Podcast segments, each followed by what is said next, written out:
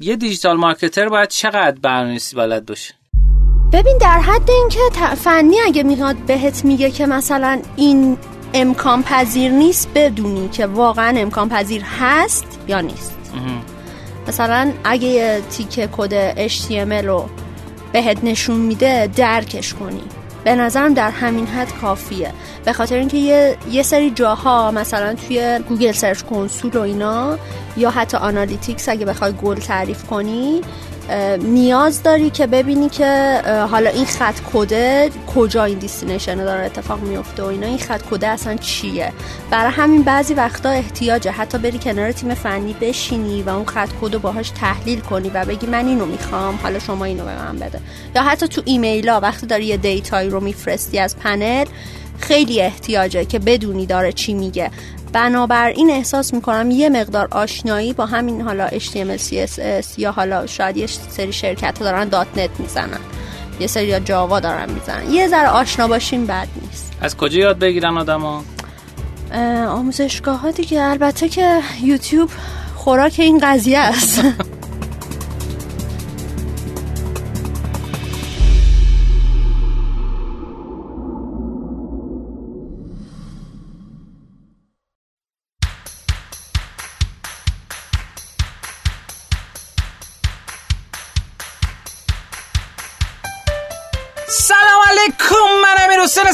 الاسلامی هستم. اینجا رادیو رشتینو فصل 6 قسمت 14 سلام عرض می‌کنم خدمت همه عزیزان. منم ایمان سرایی هستم. با قسمت 127 در خدمت شما ایم خیلی خوشبخت و خوشحالیم که توی رادیو روشینو مهمان گوش های نازنین شما هستیم. رادیو روشن در مورد رشد کسب و کارها و رشد فردی صحبت می‌کنه. امروز 21 تیر ماه 1401 امیدوارم که هر جایی که دارید ما رو گوش می‌کنید خوشحال و خندون و رو به رشد باشید.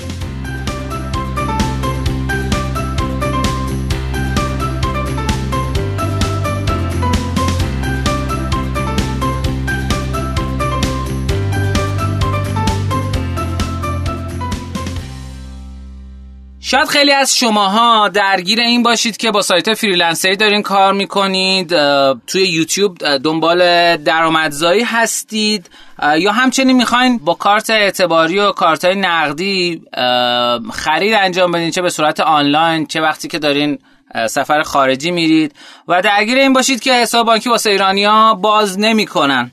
مؤسسه آلمیدا با بیشتر از ده سال سابقه قابلیت این رو داره که برای شما بدونید که از کشور خارج بشید. توی یکی از معتبرترین و مهمترین بانک های کشور پرتغال به نام Millennium BCP حساب بانکی باز بکنه. و لازم نباشه شما درگیر سایت های واسط برای پرداخت باشید بتونید حق عضویت سایت های مثل Spotify یوتیوب و اینا رو پرداخت بکنید. برای خودتون کارت اعتباری به نام خودتون مستر کارت و ویزا کارت بگیرید. موبایل بانک و اینترنت بانک داشته باشید و کلی مزیت دیگه که در انتهای برنامه خدمتتون توضیح میدم. مرسی از اسپانسر برنامه. بریم بیایم اخبار رو در خدمت شما هستیم.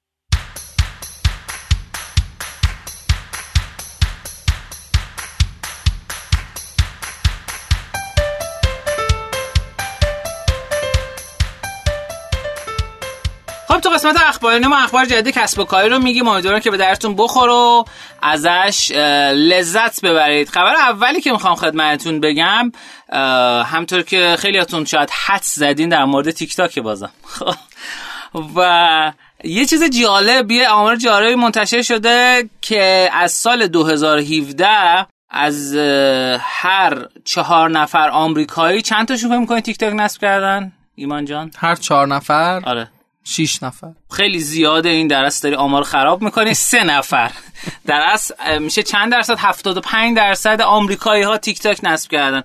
و این خیلی جالبه این اتفاقی که داره میفته و نکته‌ای که وجود داره اینه که تیک تاک دیگه کم کم داره جای خودش رو یعنی فیسبوک داره جای خودش رو به تیک تاک میده و بیشتر پیرمردا دارن از فیسبوک استفاده می‌کنن و جوونا دارن از تیک تاک استفاده می‌کنن چون خیلی خیلی باحال و جذابه. جدا از این که شبکه تبلیغاتی تیک تاک هم خیلی به درد هم کسب و کارها هم اپلیکیشن ها برای نصب می‌خوره و ما هم ازش کلی استفاده کردیم. و اما یه نکته جالبی که وجود داره خبر دومیه که می‌خوام خدمتتون عرض بکنم. اینکه پردرآمدترین اپلیکیشن ها توی جون 2022 توی iOS فکر می‌کنی چی بوده؟ June 2022 آره یه توی من, iOS من یه راهنمایی کنم. یه اپلیکیشن VOD بوده.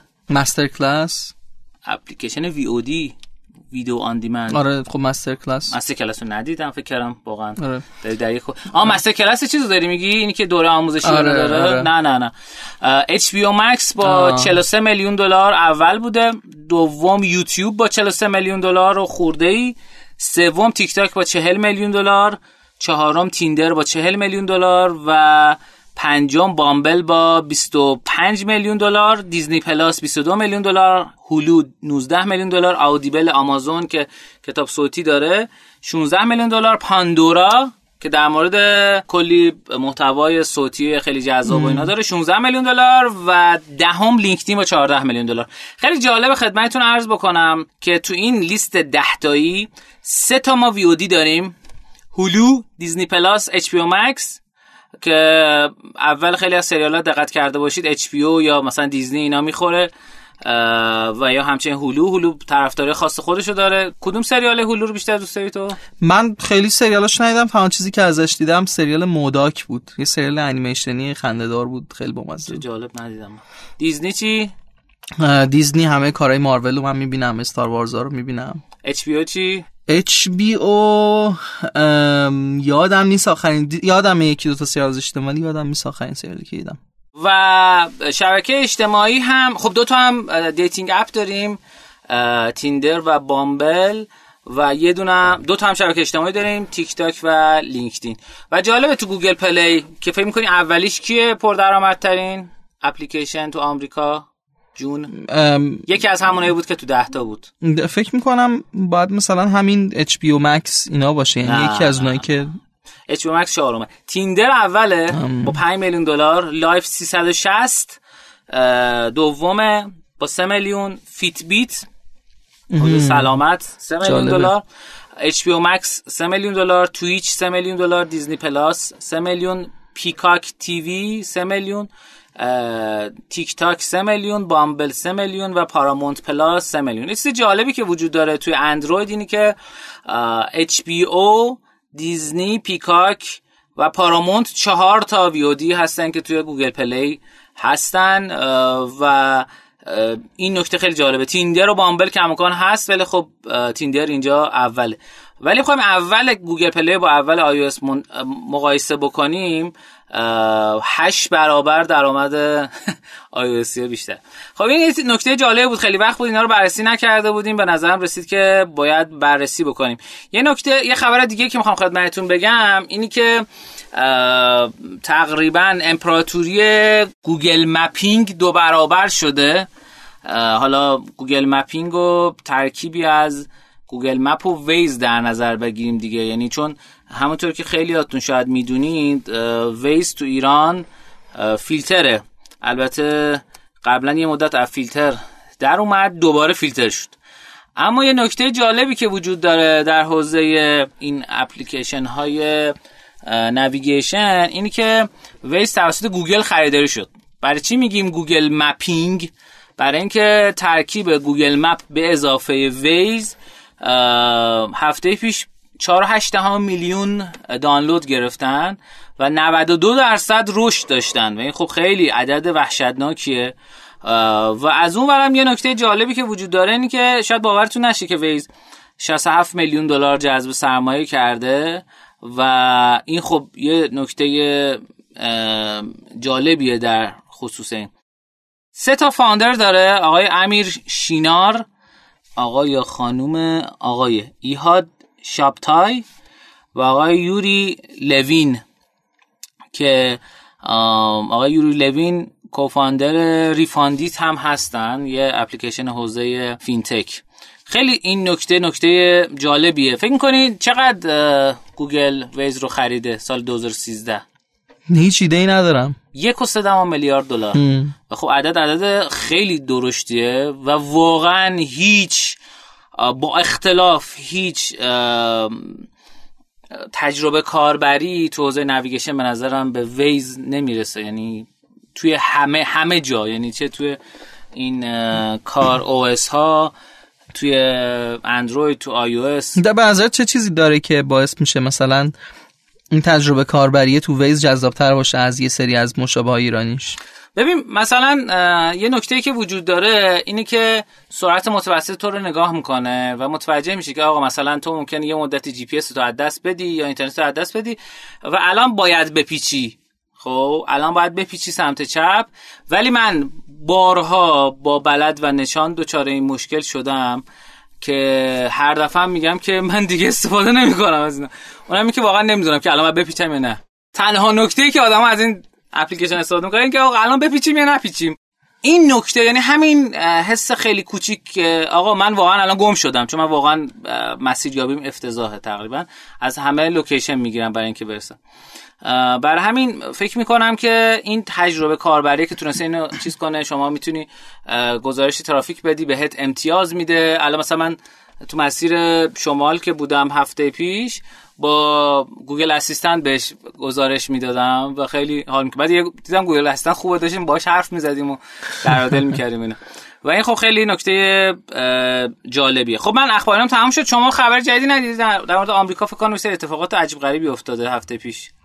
نه نه نه. من من خبر خاصی تو این چند وقت نخوندم. البته کلا یکم از اخبار و اینا فاصله گرفتم خاطر اینکه خیلی ترسناک شده اخبار. آره. ولی نه. آمریکا اوراق قرضه رو منتشر کرده و علاوه بر اینکه خیلی پول رو از حسابای ولتی خودشون کشیدن بیرون و دارن جای دیگه ای درست دارن درست دارن این اوراق قرضه رو می‌گیرن چون سود ثابت 5 درصد داده.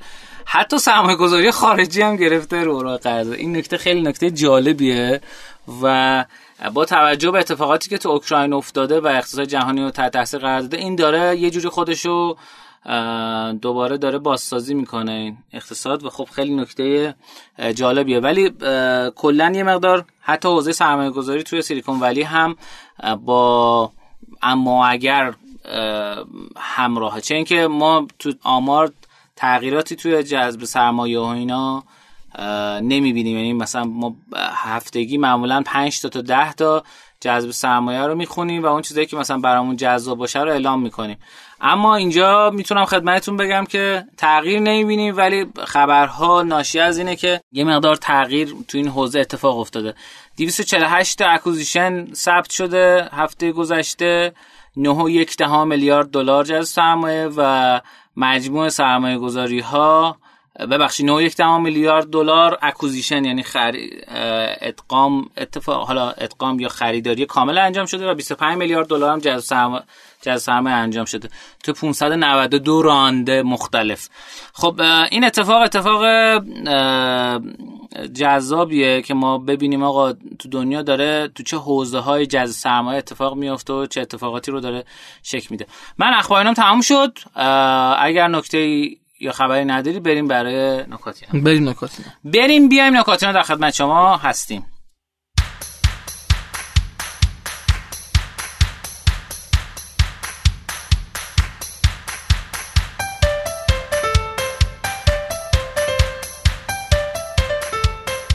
خب تو قسمت نکاتینا ما نکات تحلیل کسب و کاری رو میگیم. امیدواریم که به درتون بخوره. من یه نکته جالبی که می‌خوام بگم هنوز لود نشده بر همین فکر کنم الان ایمان نکتهشو بگه بیشتر کمک می‌کنه بشنم خواهش می‌کنم. توی مطالعات و نگاهی که میندازم به سایت های مختلف یه مقاله توی اچ خیلی توجه منو به خودش جلب کرد. دوست دارم در مورد اون یکم صحبت بکنم. بله. اونم اینه که مهمترین عاملی که باعث میشه آدم ها انگیزشون رو تو کار از دست بدن چیا هستن؟ چهار تا دلیل رو عنوان می‌کنه که کارمندای خوب ما انگیزشون رو از دست میدن. من دیدم که خیلی خوب اینا رو اومد دسته بندی کرده و واقعا شاهد این بودم که توی سازمان های خوب کارمندای خوب اینطوری انگیزشون رو از دست میدن. به اصطلاح چهار تا تله رو در موردش صحبت می‌کنه.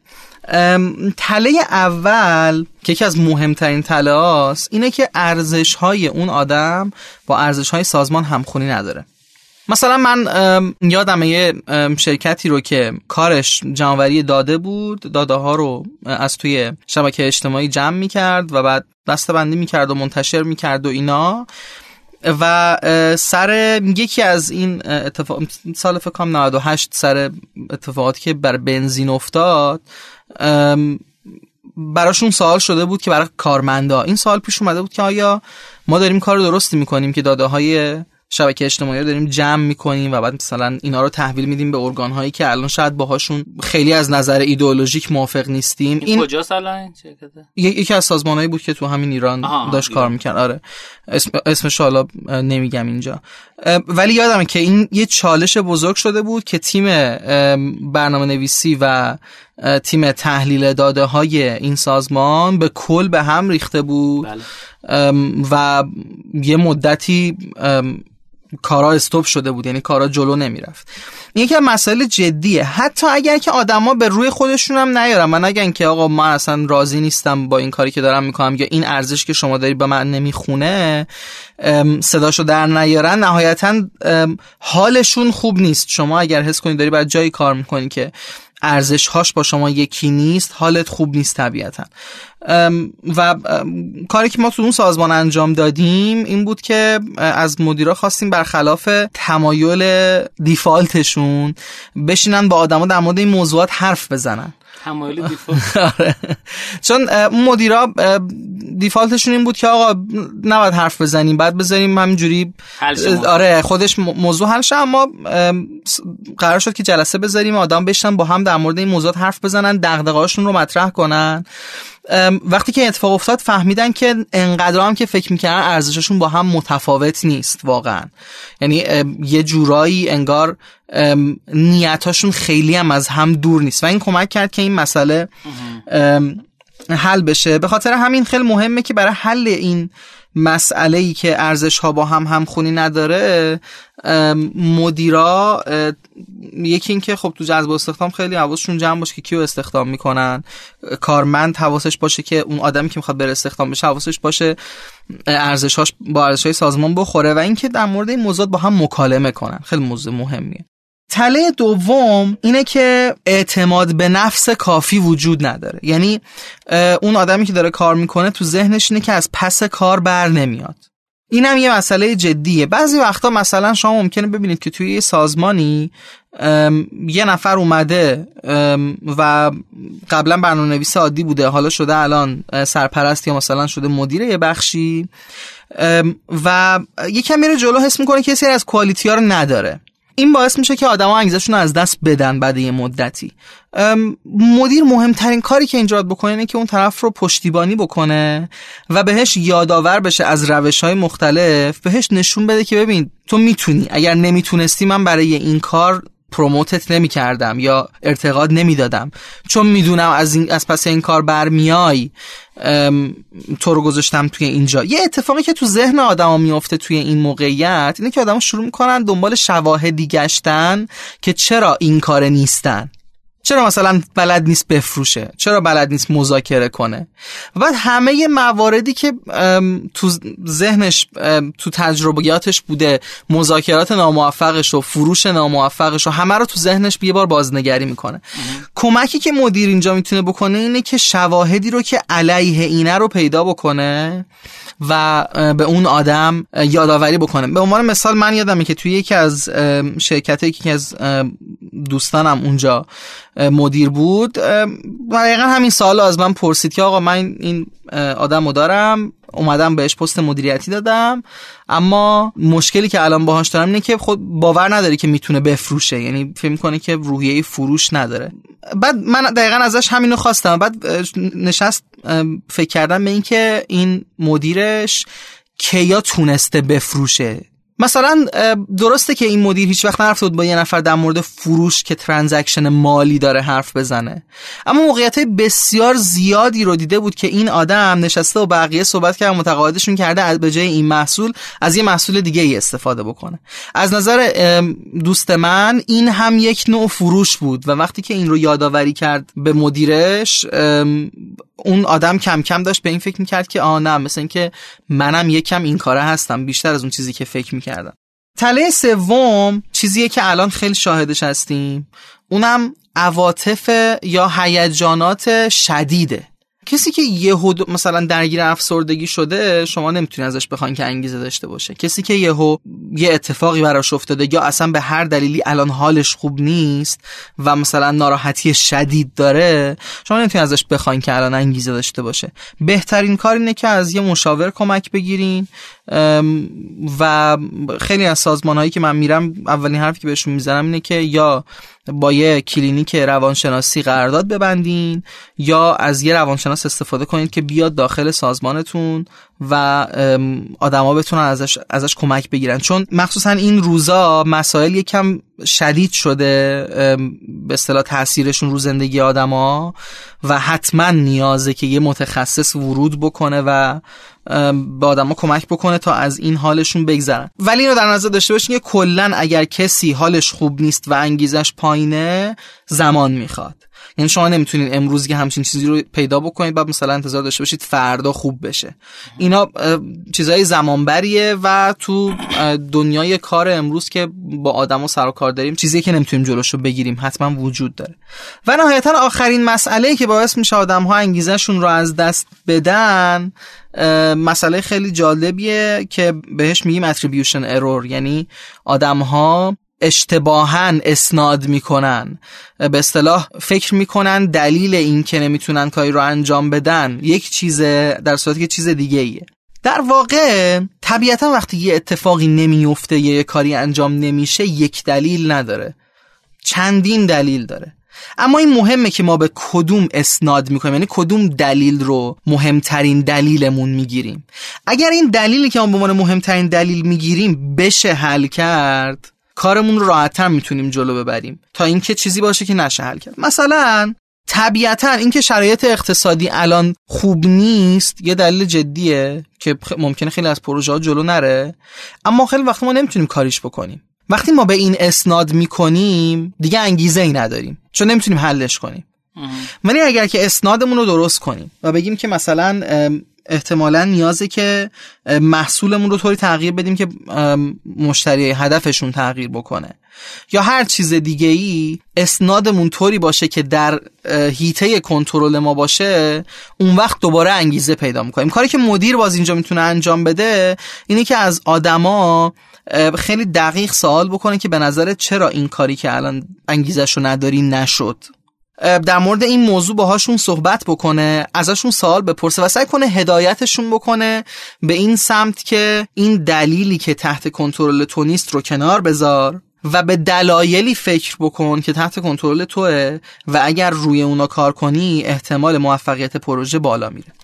این چهار تا تله هایی بودن که توی مقاله ای که توی HBR منتشر شده توسط آقای ریچارد کلارک و برور ساکسبرگ در مورد این موضوع حرف زده شده و من فکر می‌کنم که یکی از مقالهایی که خیلی خوب اومده در مورد از دست دادن انگیزه صحبت کرده. درود بر شما متشکرم.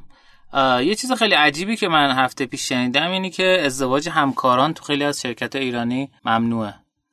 نه تنها انگار دو نفرشون رو با هم اخراج می‌کنن تو شرکتی که مقدار انعطاف بیشتری دارن طرف رو میگن که باید برید تو یک position دیگه ای اصلا کار بکنی تو یک بخش دیگه. یعنی حق این که زن و شوهر تو یک بخش باشن ندارن. و ظاهرا تو استارتاپ بزرگ ایران اتفاق افتاده. اگر حالا دوستان تجربه یا خبری در این مورد دارن تو کامنت ها بهمون بگن. چون اتفاق عجیب غریبی یعنی من تا حالا در موردش نشنیده بودم یعنی جا خوردم. ولی خب چند نفری که این خبر رو تایید کرده بودن گفتن خب مثلا بعضی موقع وقتی تو رأیگیری ها یه اتفاق قرار بیفته اون دو نفر با هم به صورت احساسی روی موضوعی رأی میدن یا اینکه مثلا میان روی حوزه مدیر رو مثلا تحت فشار قرار میدن یا هر اتفاق شبیه این ممکنه بیفته. این رو و مشکلات خونه رو میارن سر کار جفتی. مشکلات سر کار جفتی می‌برن خونه. مثلا یکی از اقوامشون فوت می‌کنه دو نفری نمیان. خب این البته خب مشکلاتیه که هست ولی نمی‌دونم چقدر این درست یا غلط هست که این اتفاق بیفته. مگه اینکه مثلا باید ثابت کنن که اونجا با هم آشنا نشدن. ببین می‌دونی خیلی نکته جالبیه. ما من الان دارم یه جایی کار می‌کنم که توی تیمم شیش نفر آدمن که همشون تو تو هم زوجن. و بعضیا بیشتر چالش دارن بعضیا کمتر چالش دارن. بعضی واقعا چیزن یعنی واقعا زوج یعنی ازدواج کردن؟ آره آره آره. واقعا یعنی مثلا رفتن سر خونه زندگی مثلا یکی از زوجا دو سه سال با هم زندگی می‌کنن یکی از زوجا مثلا یه ساله یکی دیگه از زوجا تازه مثلا وسط کار ازدواج کردن مثلا آشنا بودن از قبل با هم ازدواج کردن. نکته جالب اینه که آره بعضی وقتا چالشایی داره. قطعا من به چالشایی برخوردم اما از اون طرفم واقعا یه خوبیایی داره. مثلا اینکه واقعا آدما به هم کمک می‌کنن تو محیط کار. مخصوصا اگر که یکم یاد گرفته باشن و بلد باشن که چجوری مسائلشون رو حل کنن. ببین می‌دونید چیه؟ یه جمله خیلی خیلی خیلی قشنگی رو من از خانم ایمی ادمونسون که کتابش رو تو هر قسمت در موردش حرف می‌زنم شنیدم. واقعا زندگی من تقسیم میشه به قبل این جمله و بعد این جمله. میگه ببین خیلی مهمی که تو می‌خوای برای بردن بازی کنی یا برای نباختن. کسی که برای بردن بازی می‌کنه هزار تا ریسک می‌کنه. ممکنه با کله بره تو دیوار ولی ریسک می‌کنه ممکنه ببره. اما کسی که بر نباختن بازی می‌کنه نیازی نداره ریسکی بکنه. کافیه فقط تا می‌تونه شرایط موجود رو نذاره تغییر بکنه. تازه ببین بازی کردن برای نباختن خیلی بردی رو برای ما حاصل نمی‌کنه دیگه. ولی خب نتیجهش هم این نمیشه که ما شکست بشیم. از بازی بریم بیرون. به نظرم انتخاب مهمیه. اگر که ما می‌خوایم برای نباختن بازی کنیم به عنوان سازمان استارتاپ ها طبیعتا نمی‌تونن برای نباختن بازی کنن. یعنی استارتاپ میاد که ببره دیگه. اومده که با کلی آمار و ارقامی که بر علیهشه مقابله بکنه و بتونه تو بازار موفق بشه. اما من فکر می‌کنم بخاطر این برای استارتاپ ها خیلی این نگاه می‌تونه خطرناک باشه که صرفا چون یه چیزی چالش زایه ما تا می‌تونیم جلوشو بگیریم. ما به این نگاه نمی که این فرصت هم می‌تونه داشته باشه. ببین من کاری که می‌کنم اینه که به محض اینکه یه زوج می‌بینم مهم نیست داخل محیط کار یا خارج محیط کار ازشون تشویقشون می‌کنم که برن پیش مشاور زوجی. بی نهایت دیدم که زندگی آدم ها قبل و بعد از این جلسات مشاوره تغییر می‌کنه. جالبه که ببین اصلا ببین اونقدر این مسئله مسئله جدیه که شما اگر بری توی اینترنت search بکنی How's Work توی مثلا چه می‌دونم Castbox یا هر کدوم از اپلیکیشن هایی که توش پادکست گوش می‌کنید. یه خانمی هست به اسم استر پرل که استاد دانشگاه پنسیلوانیا. کارش اینه که زوجها تو محیط کار میان پیش این خانوم و در مورد مشکلاتشون حرف می‌زنن. یعنی می‌خوام بگم این مسئله مسئله جدی همه جای دنیا هم هست و براش راه حل وجود داره. برین پیش یه مشاور. و وقتی آدم میرن پیش مشاور تازه متوجه میشن که این منبعی که الان در اختیارشون بوده ولی تا حالا جرئت نمی‌کردن برن سمت شرکت ها رو دارم میگم. که آدمایی که با هم زوجن و می‌تونن خیلی اتفاقای خوبی بیفته وقتی که این دو, دو نفر با هم دارن یه جا کار می‌کنن می‌تونن از این انرژی استفاده بکنن. اما این کار نمی‌کنن. ترجیح میدن که کلا ریسک نکنن و هیچ کار جدیدی انجام ندن. این مسئله جدیه. مخصوصا برای مایی که این روزا داریم تو فضای کار می‌کنیم که موجاش داره خیلی بلند میشه. به این راحتی ها اگر که کارامون روزمره باشه و نوآوری نداشته باشیم احتمالا خیلی نمی‌تونیم دووم بیاریم. بخاطر من به نظر من خوبه که یک کم با نگاه بهتری به این مسئله نگاه بکنیم. با نگاه حل مسئله بهش نگاه بکنیم نه با نگاه اینکه این کلا خطرناکه و ازش بعد فاصله بگیریم. می‌فهمم. آره واسه یه مقدار عجیب غریب بود. و اما نکاتونهایی که می‌خوام در خدمتتون باشم اینه که حاصل اعلام کرده که ریموت ورک یا کار از راه دور می‌تونه در هفته 6 ساعت برای آدم ها صرف جویی زمانی داشته باشه. و جالبه که آدم ها یک دوم از این تایم رو به طور متوسط بیشتر کار می‌کنن. یعنی این رو در نظر بگیرید. این نکته وجود داره. خیلی از شرکت ها هنوز با گذشت از کرونا هنوزم اعتقاد به ریموت ورک نداره اینا همون بحثه ها همون بحث این که برای بردن بازی می‌کنی یا برای نباختن می‌خوای ریسک بکنی یا می‌خوای صرفا همه زورتو بزنی که هیچ چیز تغییر نکنه باز ما تو بحث ریموت ورک این موضوع هم داریم. درود بر شما. بریم بیایم آموزینا در خدمت شما هستیم.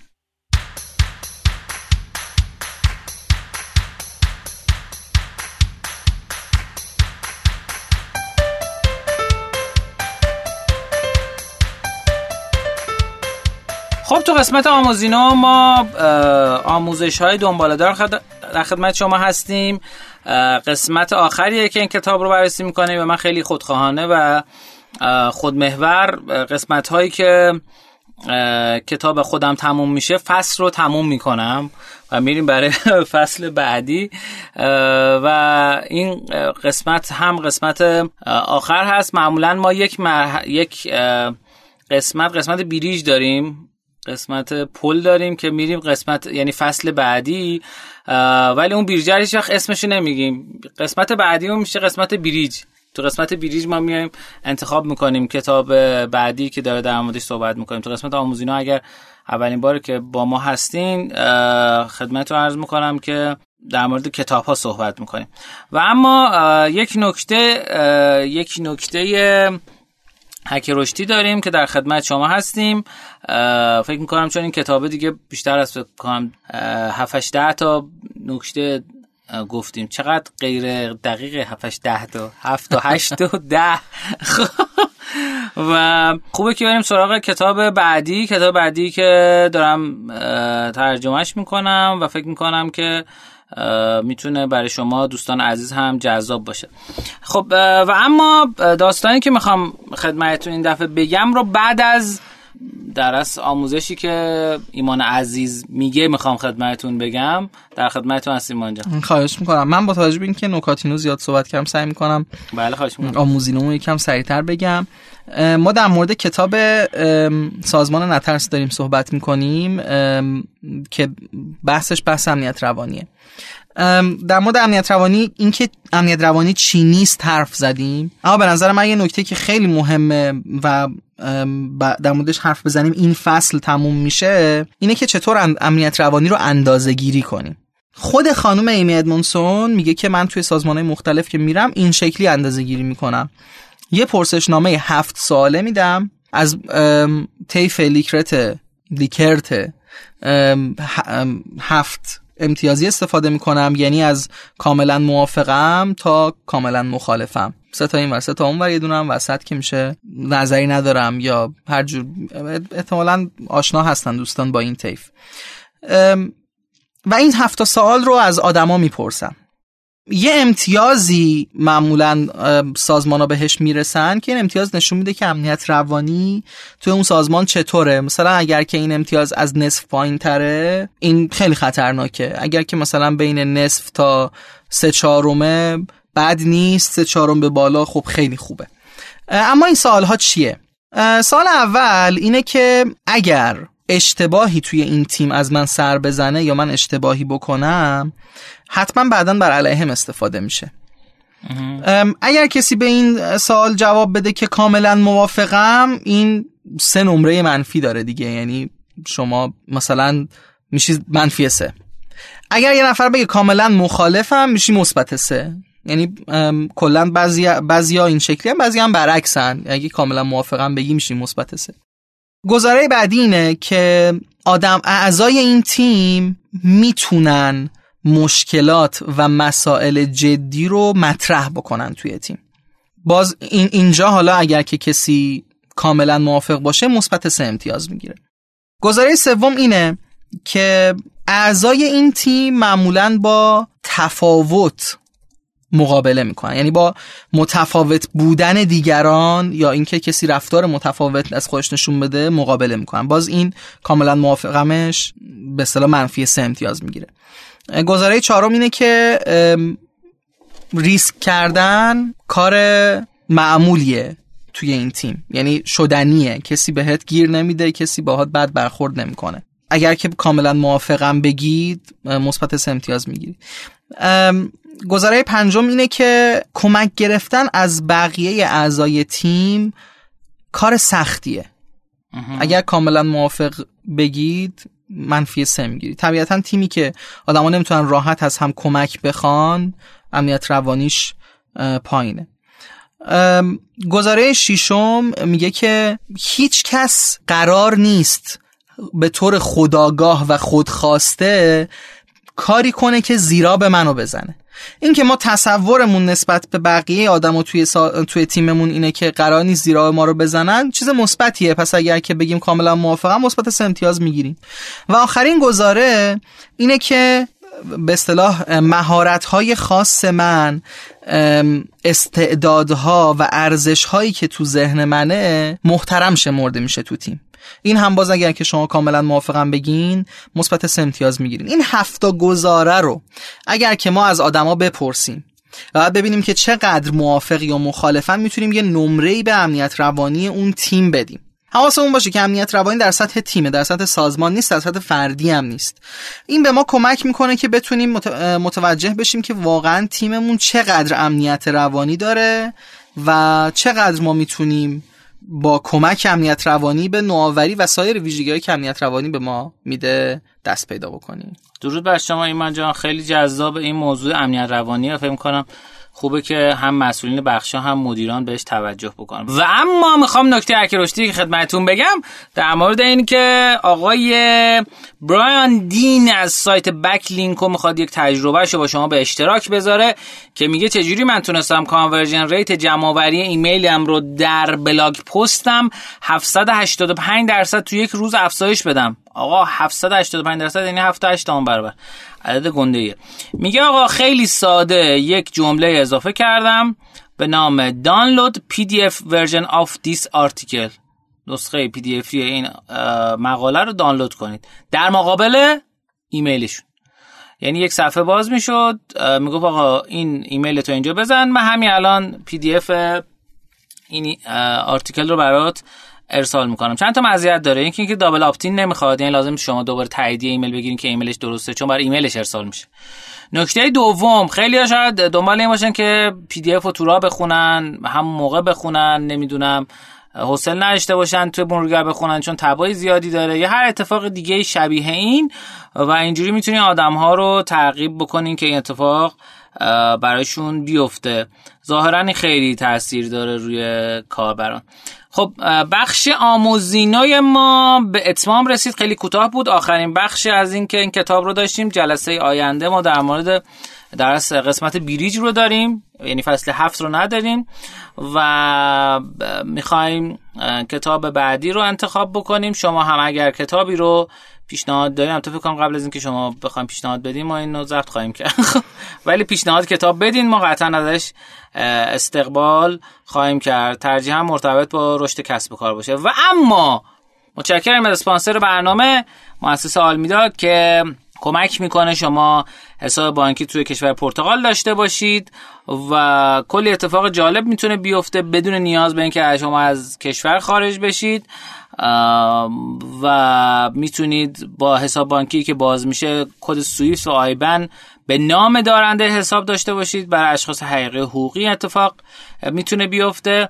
حساب بین‌المللی در یک کشوری که عضو اتحادیه اروپا است روش می‌تونید مستر کارت و ویزا کارت بگیرید و امکان دریافت انتقال ورج به صورت نامحدود در اتحادیه اروپا خواهید داشت و اینکه از تمام دستگاه خود پرداز در هر گوشه جهان می‌تونید استفاده بکنید وقتی که ویزا کارت مستر کارت خواهید داشت.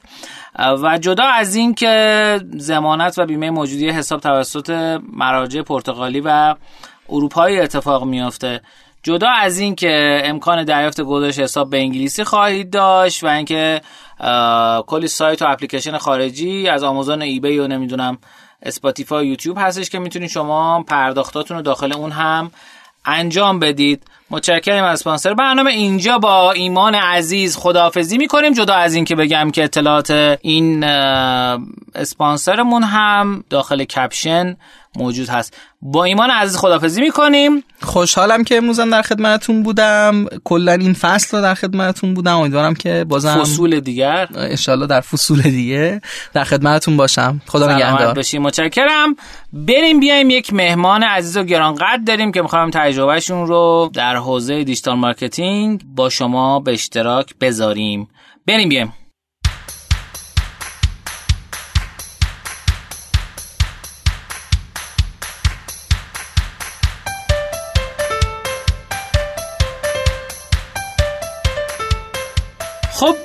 توی قسمت مهمان ما یک مهمان عزیز و گرانقدر داریم که افتخار دادن که تشریف بردن توی box شنوتو در رادیو رشدینو. خواهش می‌کنم خودتون معرفی کنید. سلام وقت بخیر. من پیوند آزادی هستم مدیر digital marketing جت سئو و خیلی خوشبختم که الان در خدمتتونم. سلامت باشین. پیوند آزادی که بود و چه کرد؟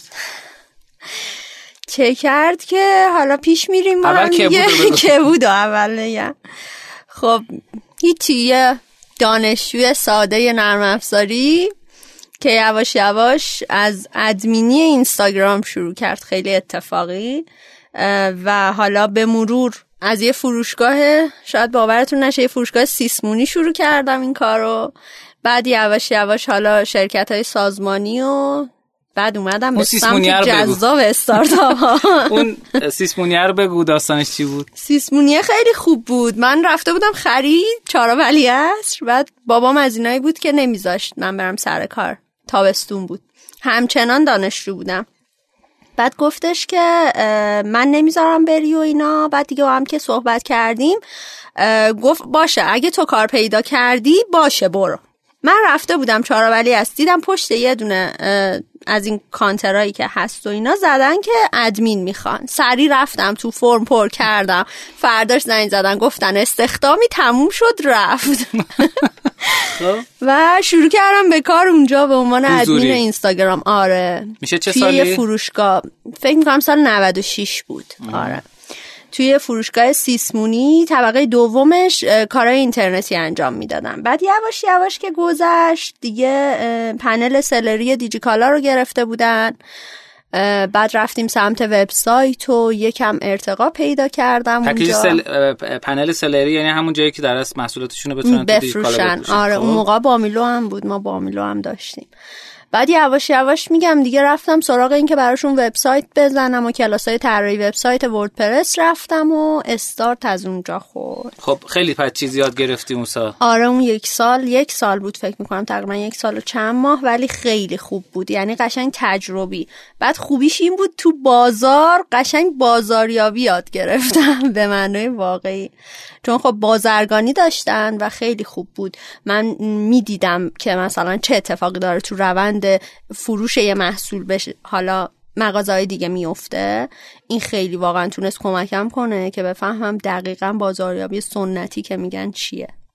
خیلی عمالی آره. من خودم بازاریابی رو و فروش رو توی توپخونه یاد گرفتم. مثلا 84 رفتم اونجا و تو مغازه یاد گرفتم. اصلا چجوری فروش اتفاق میفته مذاکره چجوری اتفاق میفته و بعدا هم این اتفاق تکرار شده آره، بازار واقعا خیلی آره. با آدم چیز یاد میده. بعدش چی شد؟ بعدش دیگه دیدم این ور دانشگاه داره مشروط می‌کنه منو. من مشروط نمی‌شدم دانشگاه داشت مشروطم می‌کرد. بعد دیگه دو ماه گذاشتم کنار امتحانای پایان ترمو به کوب دادم کارشناسیم تموم شد. از اونجا اومدم بیرون و وارد یه شرکت دیگه شدم از نوع سازمانی. دایا خب. سرور. یه شرکتی بود که تجهیزات سرور و شبکه و اینا میفروختن. خیلی شرکت خوبی بود. از این لحاظ که یه رب تا خونمون را بود. خب. بعد نزدیک بود. آره خیلی نزدیک بود.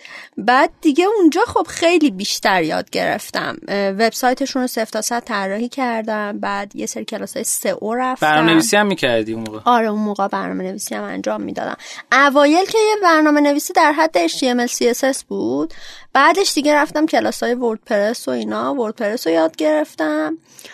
و اونجا تجربه جدیدی که به هم اضافه شد علاوه بر و حالا وبسایت و اینا این بود که یه سری سمینار برگزار می‌کردن برای کارشناسای آیتی و برگزاری این سمینار صفر تا صدش با من بود. این خیلی به هم کمک کرد که بفهمم دقیقا تو این رویدادا داره چی میگذره چطوریه و اینا. یکم با فضای بیشتر آشنا شدم. واقعا شرکت خوبی بود. هنوزم دوستشون دارم. هنوزم میرم اونجا بهشون سر می‌زنم. بعد دیگه آخرای سال بود که رفتم نیوز باکس. یه سوال قبل از اینکه بری نیوز باکس یه digital marketer باید چقدر برنامه‌نویسی بلد باشه؟ ببین در حد اینکه فنی اگه میاد بهت میگه که مثلا این امکان پذیر نیست بدونی که واقعا امکان پذیر هست یا نیست.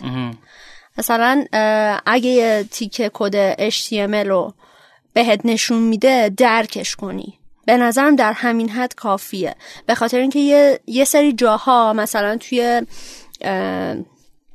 Google Search Console و اینا یا حتی Analytics اگه بخوای گل تعریف کنی نیاز داری که ببینی که حالا این خط کده کجا این destination داره اتفاق میفته و اینا این خط کده اصلا چیه؟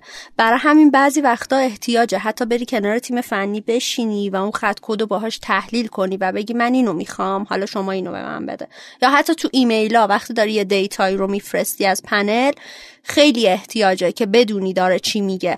بنابراین احساس می‌کنم یه مقدار آشنایی با همین حالا HTML CSS یا حالا شاید یه سری شرکت ها دارن .NET می‌زنن. یه سری یا جاوا دارن می‌زنن. یه ذره آشنا باشیم بد نیست. از کجا یاد بگیرن آدما؟ آموزشگاه ها دیگه. البته که یوتیوب خوراک این قضیه است. ولی در حد همون یوتیوب هم فکر می‌کنم کافی باشه. خیلی عالی. خب نیوز باکس چی بود؟ نیوز باکس. چیز خیلی سختی بود منم نفهمیدم.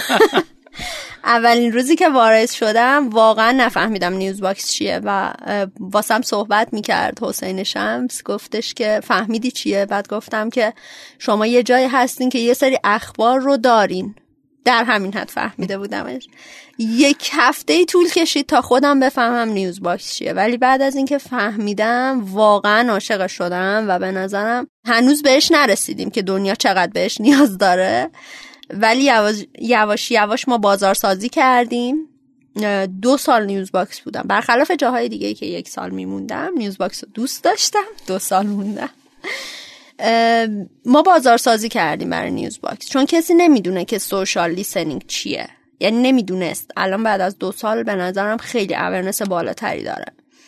نه تنها برای خودمون حتی برای رقبامون هم بازار سازی کردیم و برامون مهم نبود که این بازاره داره بزرگ و بزرگتر میشه و رقبا می‌تونن ازش سهم ببرن. برامون مهم بود که بفهمن دقیقا توی نیوز باکس داره چی میگذره و درک کنن چه جاهایی می‌تونن ازش استفاده کنن. خب اول بگو سوشال چیه؟ ببین سوشال لیسنینگ در واقع می‌تونم بگم صحبت های ماست. توی فضای مجازی توی سایت ها وسط متنایی که داریم می نویسیم وقتی راجع به یه برندی صحبت می‌کنی یا راجع به یک محصولی داری صحبت می‌کنی. اگر اون برند و اون محصول بیاد و صدای تو رو بشنوه به این میگن سوشال لیسنینگ یعنی سیگنالی که تو داری میدی در واقع توی شبکه های اجتماعی اون برنده می‌گیره. حالا بر اساس استراتژی های مختلف می‌تونه بهش جواب بده می‌تونه بیخیالش بشه یا می‌تونه حتی گاهن دیده شده مثلا یه بحرانی کاله داشت براش بیانیه صادر کرد. یعنی توی هر شرکتی متفاوته. بعضی از social listening و در حد یه social media marketer می‌تونه جواب بده. okay واسه بعضی از شرکت ها ولی بعضی از شرکت ها احتیاج به یه PR خیلی قوی دارن. و حالا کسایی که می‌تونن از social listening استفاده کنن کارشناس شبکه های اجتماعی کارشناس های digital marketing یعنی مدیران سازمان ها واسه اینکه بدونن در مورد برندشون چی میگذره و PR های گرامی. درود بر شما. خب بازارسازی کردین؟ یعنی چیکار کردین؟ ما اومدیم شرح دادیم دقیقا social listening چیه. حالا چند تا وبینار گذاشتیم. با هر شرکتی شخصا من حتی شده بود به digital marketer هایی که میشناختم و شناس بودن شخصا پیام داده بودم. من همشون قطعا یادشونه. شخصا بهشون پیام می‌دادم می‌گفتم ما یه ابزار داریم این شکلیه. بیاین یک ماه استفاده کنیم ببینین چطوره. و یواش یواش که اینا داشتن استفاده می‌کردن متوجه می‌شدن که دقیقا این ابزار دارن چی کار می‌کنه خیلی هاشون خوششون میومد و اون ابزار رو حالا استفاده نکرده بودن یا نمیشناختن. ولی خیلی هاشون هم می‌دونستن و از ابزارهای خارجیش داشتن استفاده می‌کردن. رقبای خارجی که الان استفاده میشه تو ایران کدوم؟ الان دقیقا نمی‌تونم بگم کدوم ولی خب رقیب زیاد داره. من Mention dot com رو می‌شناسم آره، که خیلی قویه مایکروسافت هم ازش استفاده می‌کنه آره. و خیلی هم عالی. دیگه چه کار کردین؟ یعنی وبینارا تو چه حوزه‌ای بود؟ یعنی فکر کنیم مثلا یک استارتاپ دیگه ای داره صدای ما رو میشنوه و نمی‌تونه محصولش رو بفروشه سرویسش نمی‌تونه بفروشه به دلیل اینکه مخاطب نمیشناستش این بازارسازیه چقدر وبینار کمک کرد؟ چقدر پیغام حضوریه کمک کرد؟ چقدر مثلا رویداد اگه برگزار کردین؟ اینا رو یکم اگه میشه ما یه سری کارهایی که مثلا انجام دادیم این بود که به صورت خیلی گسترده مجلمون رو شروع کردیم بست دادن. توش کامل نوشتیم که آقا تو اگه می‌خوای اگه مثلا مسئول روابط عمومی هستی از سوشال لیسنینگ چطور باید استفاده کنی؟ کجا به دردت می‌خوره؟ اومدیم کلی مثال پیدا کردیم. توی توییتر گشتیم توی لینکدین گشتیم توی اینستاگرام گشتیم. مثال هایی که احساس می‌کردیم که مسئول روابط عمومیه مثلا می‌فهمه که این چه اتفاقی افتاده. همون مثاله رو میومدیم توی data یی که به social مون می‌دادیم به وبلاگمون می‌دادیم یا حتی رپورتاژ می‌رفتیم. اون مثاله رو می آوردیم و کاملا با مثال بهشون توضیح می‌دادیم که این اتفاق دقیقا چیه. یه کاری که کردیم اومدیم با یه سری از رسانه ها که حالا روابط عمومی بودن یا دیجیتال یا استارتاپ های دیجیتال. در واقع باهاشون دو سه تا کمپین مشترک رفتیم. یعنی واردشون شدیم نیوز باکس اونجا خب لوگوش دیده شد بعد طرف می اومد ببینه نیوز باکس چیه بعد ما شرح داده بودیم و اینا. اون کمپین مشترک ها خیلی کمکمون خب کمپین ها چی بود؟ یکم در مورد کمپین ها بگو مثلا یکیش با اخبار رسمی بود و فکر می‌کنم تریبون و اینا که چهار پنج تا برند شدیم. یه landing page من واسش زدم و این شکلی بود که یه کمپین مشترک بود که همین چهار پنج تا برند بیان توی ایمیل این سرویس ها رو معرفی کنن با یک سری کد تخفیف. و اینو ایمیل فرستادیم توی شبکه های social مون. منتشرش کردیم. یک عالم آدم اومدن توی اون landing و واقعا بیشترین تعداد بازدیدمون ما سر همون landing PR اتفاق افتاد. به مناسبت روز روابط عمومی و اونجا آدما تازه فهمیدن آقا نیوز باکس چیه یعنی یواش یواش رفتیم به سمتش. بعد که دیدیم این خیلی جواب داد اومدیم تو کمپین مشترکی که بقیه هم حالا داشتن میذاشتن. بهمون باهامون تماس می‌گرفتن می‌گفتن ما یه کمپین مشترک داریم مثلا ده تا برند توشن. توی اونا شرکت می‌کردیم. یواش یواش این awareness بیشتر می‌شد. به خاطر اینکه من ده هزار تا کاربر دارم یک کسب و کار دیگه ده هزار تا و همینطوری ده هزار ده هزار کاربر می‌رسه به یه دریایی از کاربر یه دریای عمیق از دانش که می‌تونی بهشون منتقل کنی. و این اتفاق واقعا افتاد. خیلی. چقدر فروختین تو اون کمپینه؟ نمی‌تونم بگم. حدودی مثلا 10 تا 50 تا 100 خوب بود دیگه نسبت به همیشه خوب بود. مثلا فکر کنین اگه ما هر بار مثلا 10 تا میفروختیم تو اون کمپینه یهو 100 تا فروختیم. یه خیلی عظیم آره یه چیز خیلی عظیمی بود واقعا. و بیشترم فروش بحثمون نبود. ما بحثمون lead بود چون هنوز awareness ه اتفاق نیفتاده بود. باید این lead ا رو می‌گرفتیم باید می‌دیدن که توی نیوز باکس داره چی میگذره. بعد از یک هفته ای که درک می‌کردن تازه میومدن سراغمون. الان یه طوری شده نیوز باکس تا جایی که خبر دارم. که سر رویدادها میان میگن آقا ما نیوز باکس می‌خوایم. چرا؟ به خاطر اینکه بفهمن تو اون رویداده داره چه اتفاقی میفته یا مثلا کسی هشتگ می‌زنه چه اتفاقی میفته این کجا اتفاق افتاد؟ ما اومدیم یه رویداد رو رصد کردیم. من خودم توی social م نوشتم که آقا ما اومدیم مثلا شاهراه بود فکر می‌کنم. دیجیتال. آره شاهراه دیجیتال. گفتم که ما اومدیم شاهراه دیجیتال رو رصد کردیم. و متوجه این شدیم که توی شاهراه دیجیتال چه کسی بیشترین توییت رو زده چه کسی توییت های مرتبط زده یا چه افرادی اصلا توییت زدن. نه فقط صرف اینکه چندین نفر توییت زدن نه به عینه اومدیم بررسیش کردیم یه گزارش دادیم برای رویداد و از اون به بعد باب شد که ما برای تمام رویدادها گزارش می‌دادیم. همین باعث شد که کسی که رویداد داره بیاد نیوز باکس بگیره. این خب content marketing خیلی خوبی بود دیگه. یعنی آره. باعث شد که آدم ها بیشتر بشناسن. دقیقا. خب خیلی عالی. آیا نیوز باکس به درد کسب و کار کوچیک هم می‌خوره؟ آره ببین به نظر من کوچکترین کسب و کار حتی من یه دونه مشتری ما داشتیم من قشنگ یادمه که کسب و کار خونگی بود finger food میفروخت و نیوز باکس رو گرفته بود. finger food رو توش تعریف کرده بود که ببینه کسب و کارهای دیگه ای که finger food دارن کجاها فعالیت می‌کنن چی کار می‌کنن؟ و خیلی برامون جالب بود ما خودمونم. و اینکه کوچکترین کسب و کارها هم حتی یه کسب و کار اینستاگرامی هم به نظرم به دردش می‌خوره. امتحانش که خوبه. حالا می‌تونن امتحان کنن. قیمتاش پس اقتصادیه چون معمولا این نوع سرویس ها سرویس گرون قیمتیه تو دنیا. نه واقعا قیمتاش مناسبه. به نظر من یه- تا جایی که من بودم فکر می‌کنم 300 خورده ای بود پنل پایش. و به نظر من اگه یه کسب و کار 300 خورده ای نداره ببنده بره. این هم نکته خوبیه. خب شرکت بعدی که رفتی؟ آه من نیوز باکس رو دیگه گذاشتم کنار. بعد از دو سال احساس کردم باهاش بزرگ شدم بزرگشم کردم. و دو سالگیش دیگه گذاشتم. البته دو سالگیش نبود یه سال قبل از منم شروع به فعالیت. کرده سه سالگی. من دیگه گذاشتمش کنار و دو ماه به خودم مرخصی دادم. دو ماه توی خونه کار کردم. بعد دیدم که نه من نمی‌تونم آدم freelancer ی نیستم. وارد شرکت جت سئو شدم. به عنوان مدیر دیجیتال چی. شد؟ با آقای شیرازی جلسه داشتی اه، خودتون آره نه؟ سینا ویزیت داشت سینا میومد. آره سینا ویزیت داشت میومد بیرون. بعد به من گفتش که من دارم میام بیرون اگه خواستی. چون می‌دونست که من حالا بی خیال freelanceری شدم. دیگه همه می‌دونستن که خیلی سخته. بعد بهم گفتش که میای؟ گفتم که آره دیگه جلسه گذاشتیم و دیگه.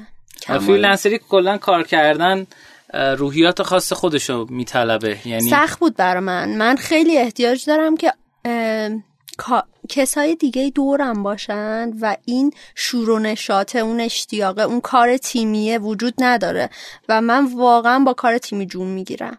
یعنی بدون کار تیمی به نظر من کار کردن خیلی سخته. شاید من عادت کردم. نه تعریف برونگراها اینجوریه دیگه. اکثرا البته حالا یه مقدار اقراق زیاد کردن تو این حوزه تو توییتر حداقل. ولی برونگرا کسایی که از جمع انرژی می‌گیرن درونگراها از درون. ولی خب میگن اکثرا آدم ها میانگران آره. به جای این دوتا. خب جتسو از کی رفتی؟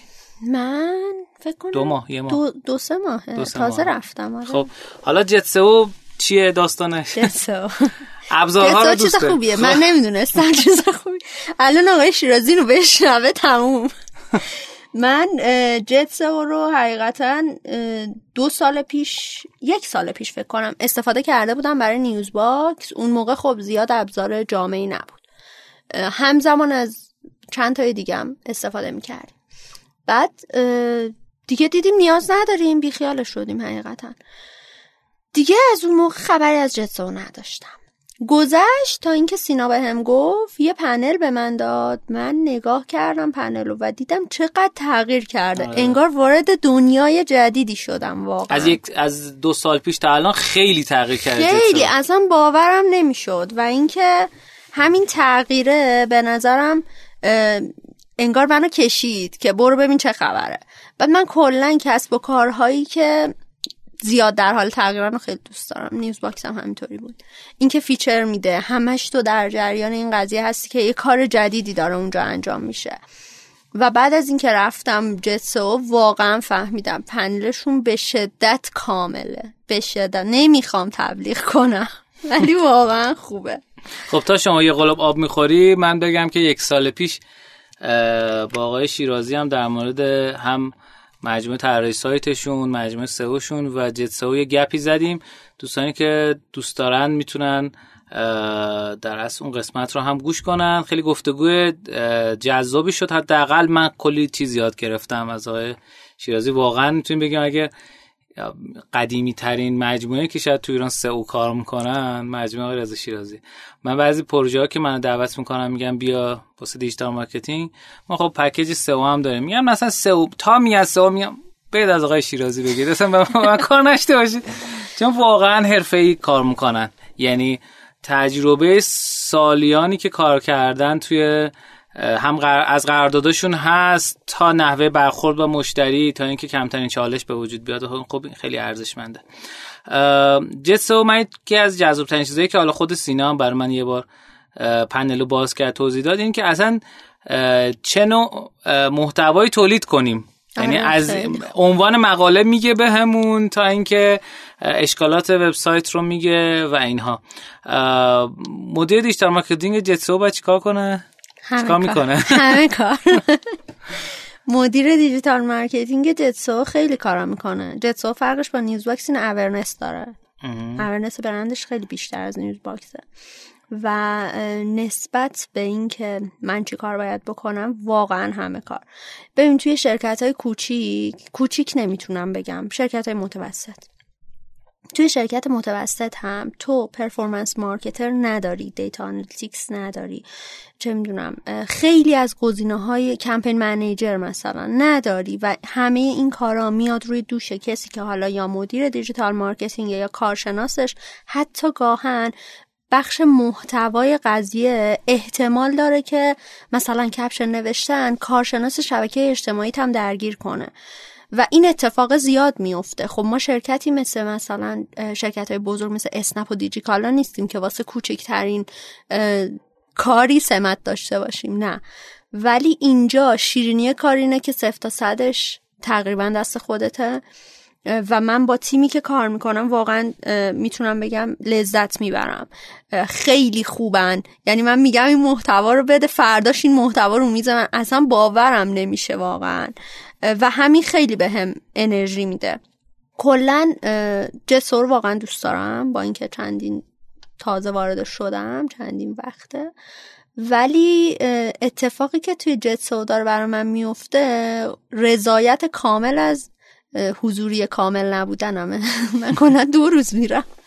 و واقعا این خیلی تاثیر داره. انرژی میده قشنگ بهم اون دو روزی که میرم به شدت کار می‌کنم و روزهایم که حالا غیر حضوری کار می‌کنم بازم انرژی رو دارم. احساس می‌کنم که حالا نمی‌خوام به همه توهین کنم ولی کسی که تمام وقت داره میره سر کار واقعا نمی‌تونه یه زندگی رو بچرخونه.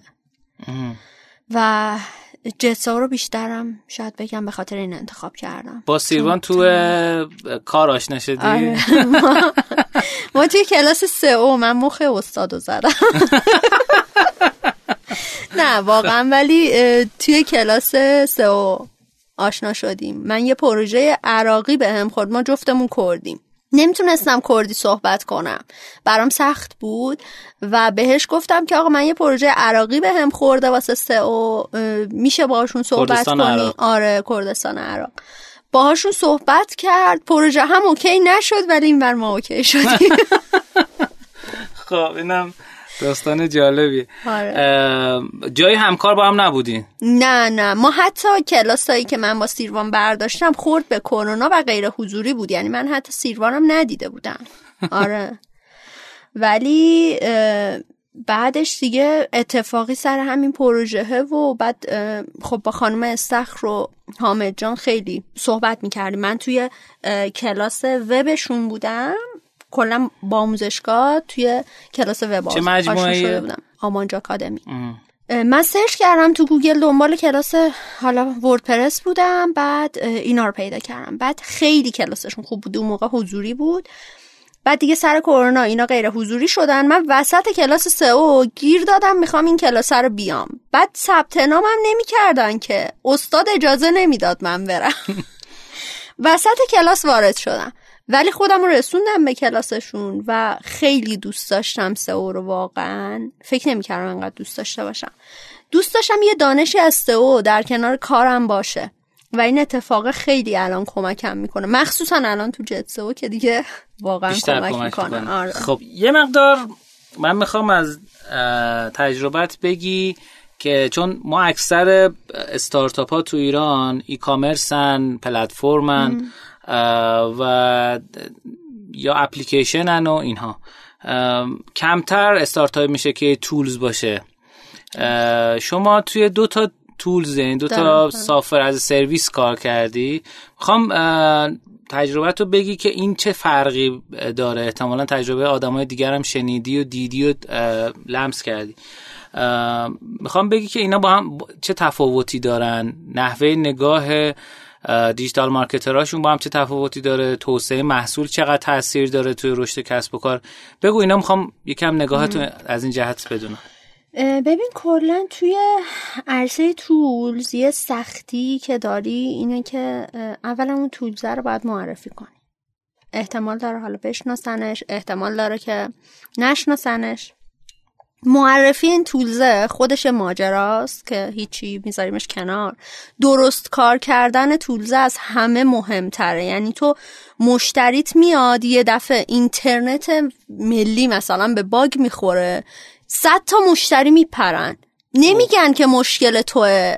اصلا ببین اینجوریه که اصلا درک نمی‌کنن که اصلا آقا اینترنت ملی پریده ربطی به من نداره. عینا بهت گیر میدن که چرا سرویست کار نمی‌کرد؟ از ماه بعد دیگه تمدیدش نمی‌کنن این اتفاق زیاد توی تولزای مختلف میفته چون همه تولزای ما این دوتایی که حالا من باشون کار کردم با اینترنت بالاخره سر و کار دارن دیگه. اینکه مشتری هست و از تو یه چیزی رو می‌خواد که تو نداری توی سرویست. یعنی featureهایی که به ما می‌گفتن می‌گفتن مثلا من این feature رو می‌خوام. من اگه میذاشتم platformمو میکوبوند. قشنگ باید از اول پلتفرم رو می‌زدم. ولی خب درخواست مشتری بود و واقعا باید بهش احترام میذاشتیم از یه تعدادی که درخواست بالاتر می‌رفت. بعد اون feature رو تا می‌دادی اجرا تا می آوردن توی کار. مثلا یک ماه دو ماه طول می‌کشید تا یه feature بیاد. این اتفاقا خیلی میافتاد می‌تونی مثال بزنی از همین feature رو؟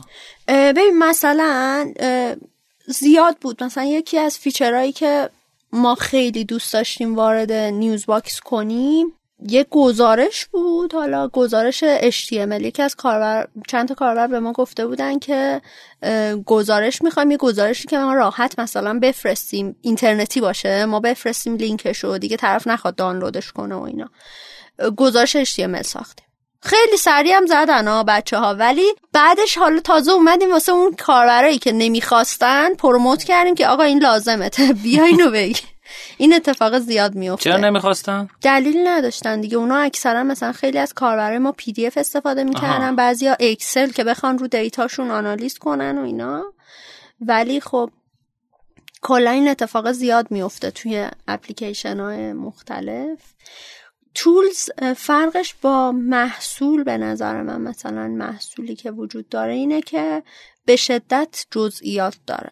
یعنی هر قسمت از قضیه انقدر باید ریز بشی و جزئی بهش نگاه کنی. انقدر باید این سفر مشتریت رو تحلیل کنی ببینی که کجای کار داره به مشکل می‌خوره کجاست که مشتریه پشتیبانی احتیاج داره. به, رو... به صد روش مختلف نیوز باکس پشتیبانی داشت. یعنی تلفنی زنگ می‌زدن واتساپ پیام می‌دادن. توی همین نرم افزار آنلاینی که داشتیم حالا روی سایت پیام می‌دادن به ما.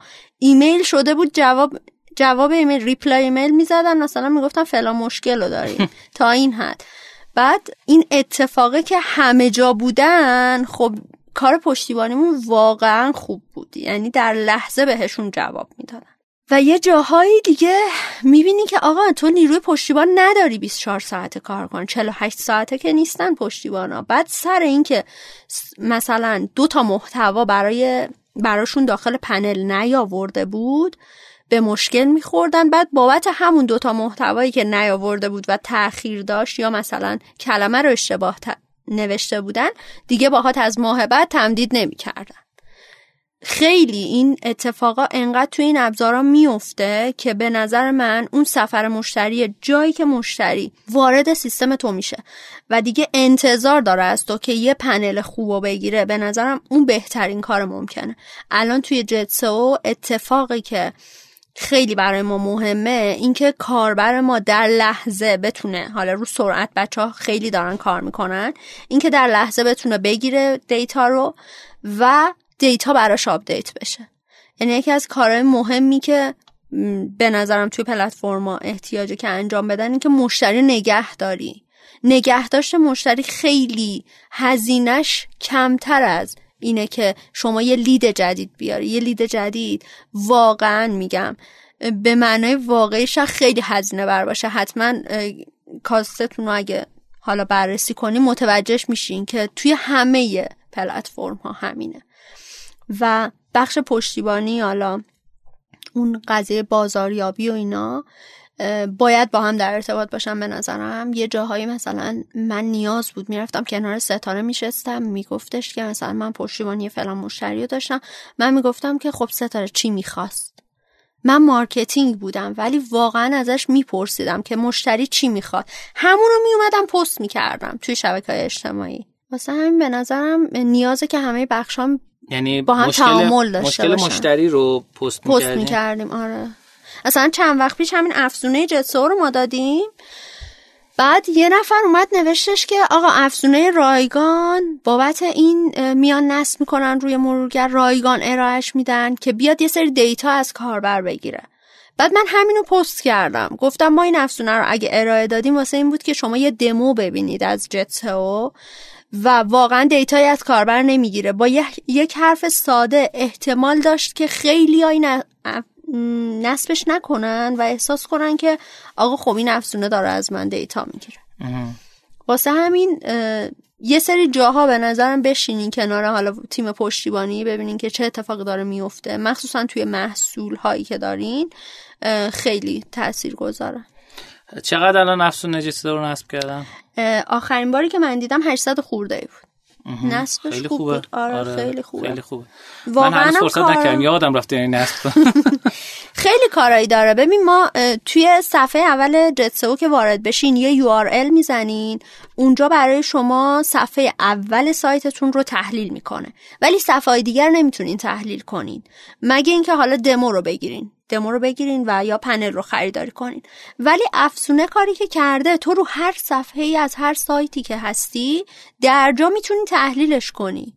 و خیلی گزینه نمونه مشابه خارجیش چی میشه؟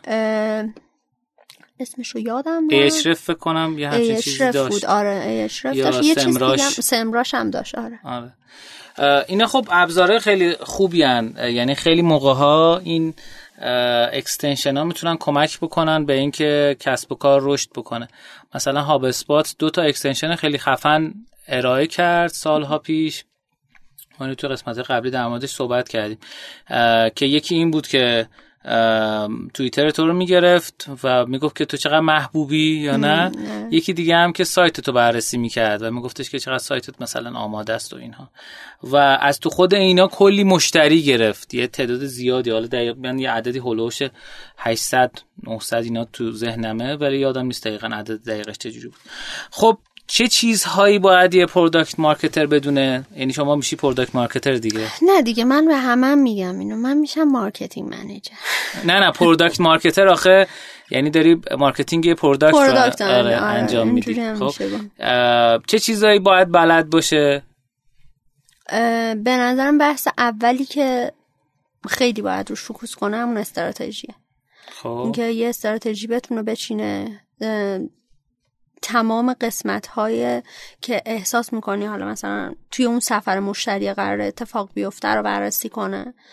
من کارهایی که خودم انجام میدم اینه که ببینین استراتژی چیدنه اون پلن ریزی business plan ی که قراره بنویسی خیلی کمکت می‌کنه. یعنی حتی به نظر من وسط استارتاپ اولش یا حتی هنوز تأسیس نشده business plan خیلی کمک می‌کنه. توی اون business plan قشنگ می‌تونی بفهمی که چطوریه. و توی محصول کلا توی product به نظر من فهمیدن اینکه مشتریت چه آدمیه و چه, ش... چه شکل و شمایلی از محصولت رو می‌خواد دقیقا از تو چی می‌خواد یکی از مهمترین اتفاقاییه که توی حال product marketing قرار بیفته. و persona ی مخاطب واقعا مهمه. ما با شناخت پرسونای مخاطب خیلی راحت به یه درکی می... درک خیلی عمیقی می‌رسیم که چطوری می‌تونیم اینو کجاها می‌تونیم بازاریابیش کنیم. و توی کسب و کارها کلا کسب و کارهایی که حالا اکثرا بی تو بی دارن کار می‌کنن فروش یه محصول بهشون انقدر سخته و انقدر مسیر طولانی رو داریم ما میریم که درک این که بفهمی اول خودت این محصول چیه و صفر تا صدش رو واقف باشی بهش خیلی بیشتر کمکت می‌کنه. تا اینکه بخوای به یه نفر توضیح بدی. کلا همه چی همین طوریه دیگه. ما خودمون سریعتر بفهمیمش خیلی سریعتر هم می‌تونیم اونو توضیح بدیم و دقیقش رو بهشون بگیم. خیلی عالی. با عنوان سخن آخر اگر نکته ای می‌خوای بگی بگو. سخن آخر؟ چقدر سخت شد. خب پیام من به شما جوانان تنها چیزی که می‌خوام بگم digital marketing اصلا آسون نیست. همه فکر می‌کنن بیان وارد این عرصه بشن. سریع می‌تونن اوج بگیرن سریع می‌تونن به digital marketing واقف بشن. زیر شاخه های digital marketing رو دریابید واقعا. ما data analytics کلا کسی که data رو آنالیز کنه کم داریم performance marketer احتیاج البته با این دوره‌هایی که دارن می‌ذارن خیلی خوب داره رشد می‌کنه ولی performance marketer واقعا نیاز داریم. campaign manager خیلی نیاز داریم. من اصلا campaign manager ی که خیلی بتونم روش حالا مانور بدم و حساب بکنم و یا حتی gamification gamification واقعا مهمه. یه سری از چیزهایی که نیست نچسبید به محتوا و شبکه اجتماعی و digital marketing. برین سراغ چیزهایی که واقعا شرکت ها نیاز دارن و شما به عنوان یک متخصص وارد بشین نه به عنوان یک آچار فرانسه. من خودم با آچار فرانسه که میگی یعنی منظور اینه که همه چیز رو یک کم بلد باشن آدمو نچسبیم به اینکه فقط یک از یه همه سانت چیز. ببین سانت بلد آره دیگه از همه چیزی بلدن مثلا شبکه های اجتماعی بلدن بعد همزمان کمپین منیجری بلدن البته که اینم بگم مشکل از شرکت های ماستا که یه نفر رو می‌خوان که همه می‌خوان. آره آچار فرانسه می‌خوان. ولی تخصصی یاد بگیرن. آقا آچار فرانسه باش اوکی همه چی رو بلد باش.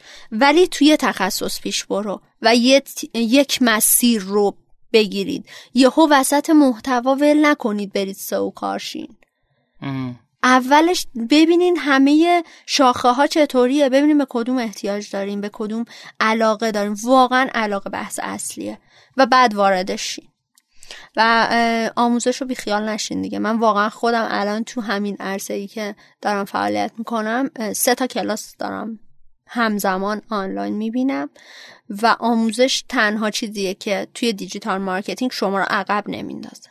به نظرم. متوجه شدم. درود بر شما. متشکر که دعوت ما رو قبول کردین و تشریف آوردین. جت سئو به ما نمی‌خواد یه چیز به مخاطبین ما آره. یه هدیه بده مخاطبین. جتسو اسپانسر این قسمت ما نیست. یعنی قبلا اسپانسر بوده. ولی الان اگر چیزی یا می‌خواین برین حالا کدشو بسازین بعدا به آره.